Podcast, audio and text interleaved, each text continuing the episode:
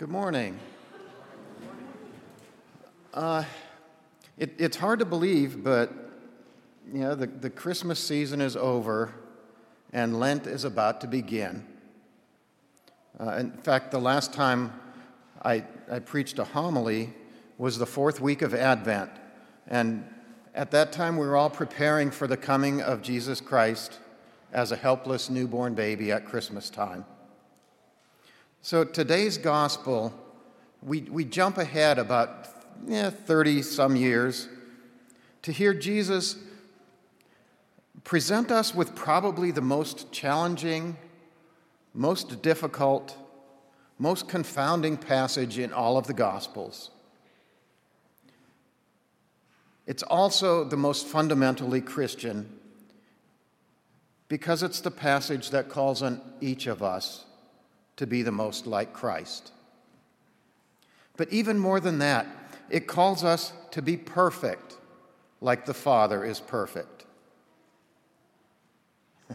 that, that's a pretty tall order. I mean, look at what it requires turning the other cheek, giving away your cloak, and most radical and countercultural of all, loving your enemies and praying for your persecutors.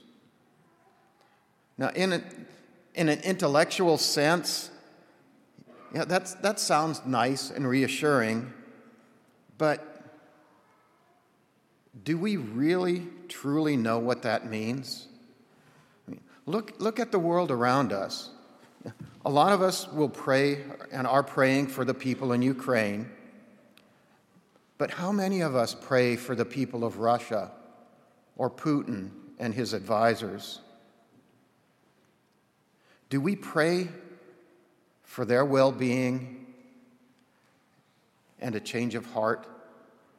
How about all the people in recent weeks who have committed all of these horrific shootings? Do we pray for them? Do we love them? Do we forgive them? Just think how much better a world it would have been, or it would be, if they had loved their enemies, if they had loved their neighbors like themselves. Because that's what Jesus is calling us to do. And maybe some of us have prayed for our enemies, and, and I thank God for those of us who have. Remember that each, each one of these people that I've mentioned, they were all made in the image and the likeness of God. God loves them. He created them, and He wants them to love Him in return. And just like He created those people, He created loves, and wants each and every one of us to love Him and to be with Him. In the book of Genesis, we hear in the creation story how God created the world, the universe, and all life, and that it was good. God cannot do anything that is not good. It's the reason that that He gave us free will so that we could freely choose Him rather than being forced to choose Him. But because we have free will, we can also choose not Him. This, this is why bad things happen to good people because of the choices that people have made that were not of God. It is why we have war and starvation and greed and suffering and enemies. Now, there are many kinds of enemies. There are the enemies that I spoke of, the enemies that are far off, Putin and Russia and China and all of these far off things that are, are bad. But we need to take a look a little bit closer to home at the enemies that are around us, at the people that have hurt us. Look at those who have lied to us, who've, who've stabbed us in the back. Remember the ones who spread, spread rumors about us that were untrue, those who have gossiped about us, or judged us, or mocked us, or bullied us, or done something to our children that offends us. How about the friend that we trusted who betrayed us? The coworker who broke our, broke our confidence? The person whose name we would rather forget? Who wounded us, disrespected us, or took advantage of us, or even abused us? Look back on all the people over our life who have left bruises and scars with a word or a look or a touch. Now imagine doing what Jesus commands love them. Love them and pray for them. Pray for their good. Pray that grace will come into their lives. Pray that their eyes will be opened and their hearts will be healed. Because the chances are, if someone has hurt us or persecuted us, it's probably because someone did the same thing to them. It's a vicious cycle. A deacon friend of mine said, Hurt people hurt people.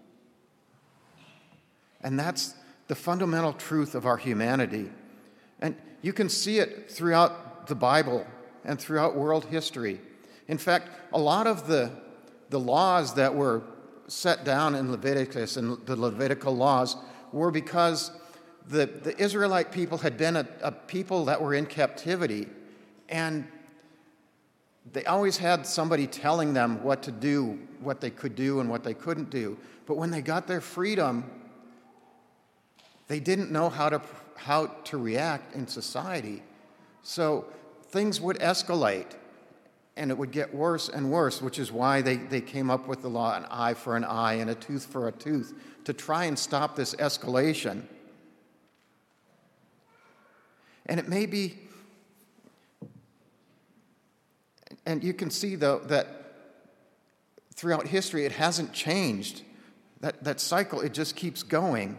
And it's probably one of the reasons why Jesus in this gospel passage says, you know, stop, enough, break the cycle, let it go. Love your enemies and pray for your persecutors. I have a hard time with that personally. And I'll tell you, as, as a human being, it, it's actually easier for us to do the opposite to hate our enemies and to wish the worst on our persecutors, to enjoy their setbacks and their sufferings. It can make us feel happy when, when they're finally getting what's coming to them. It may even put a spring in our step. But Jesus knew that that kind of thinking is ultimately self destructing. And we're hurting ourselves when we do that. And, and Satan loves it, he loves division.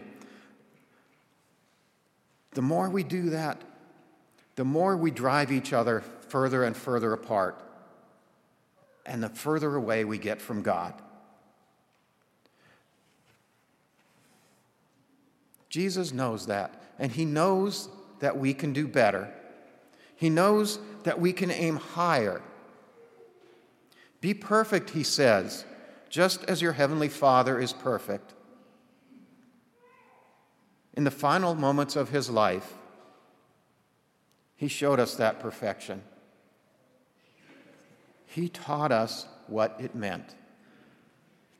Surrounded by His enemies and persecutors, he hung on the cross, stripped, bleeding, gasping for air, as they gambled for his clothes and waited for him to die. And in that moment, Jesus prayed and pleaded, Father, forgive them. They do not know what they do. Here is Christian perfection, our model for living, captured at the moment of death. Here is love beyond measure, a prayer for a broken and unknowing world. At one time or another, each of us has been suspended on our own cross, feeling helpless or hopeless, facing cruelty or injustice. Maybe some of us are there now, angry at what life has done to us. How do we pray for and love those responsible? How do we begin? It starts with something so simple, but so hard forgiveness. But it's the necessary first step. If we do not forgive, we're tying ourselves to the thing we hate, the person whom we may dislike the most in the whole world is the very one we are attaching ourselves to with, with a cable that is stronger than steel. Is that really what we want? I don't think so. So we need to break that cable, and then and only then can we begin to heal and to love and to pray for those who have hurt us so deeply. Today, as we approach the altar to receive the body of Christ, pray that Jesus helps you to break that cable. Pray for the grace to love the unlovable, to forgive the unforgivable, and to remember in prayer those that we would rather forget. Lent begins on Ash Wednesday. 40 days of preparation for Easter. And it's a time of fasting, almsgiving, and prayer. Let's not waste the time the church has given us. Make an effort this year to begin that journey toward love and the perfection Christ spoke of. A perfection that we can never fully attain, but to which we will strive day by day, prayer by prayer. This let, let's work to be more than what we are. Let's fast from hate, give love, pray for our enemies. Jesus said, Strive to be perfect like the Father. And Jesus showed us the way. So, how could any of us not follow? The goal of Lent is to build new virtues into our lives. A virtue is essentially a good habit.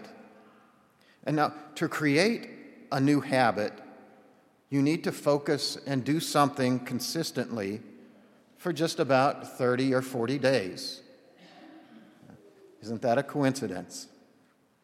So, in your quiet time,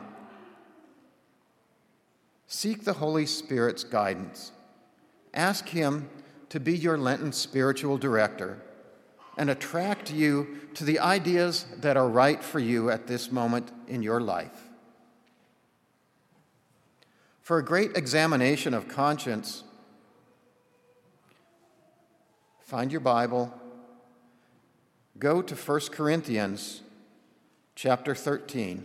It's, it's 10 chapters further than the reading that we had from the second reading today. And it, it's a passage that we've all heard. Love is patient, love is kind. It goes on from there. Replace the word love with your own name and see if these words ring true in your life.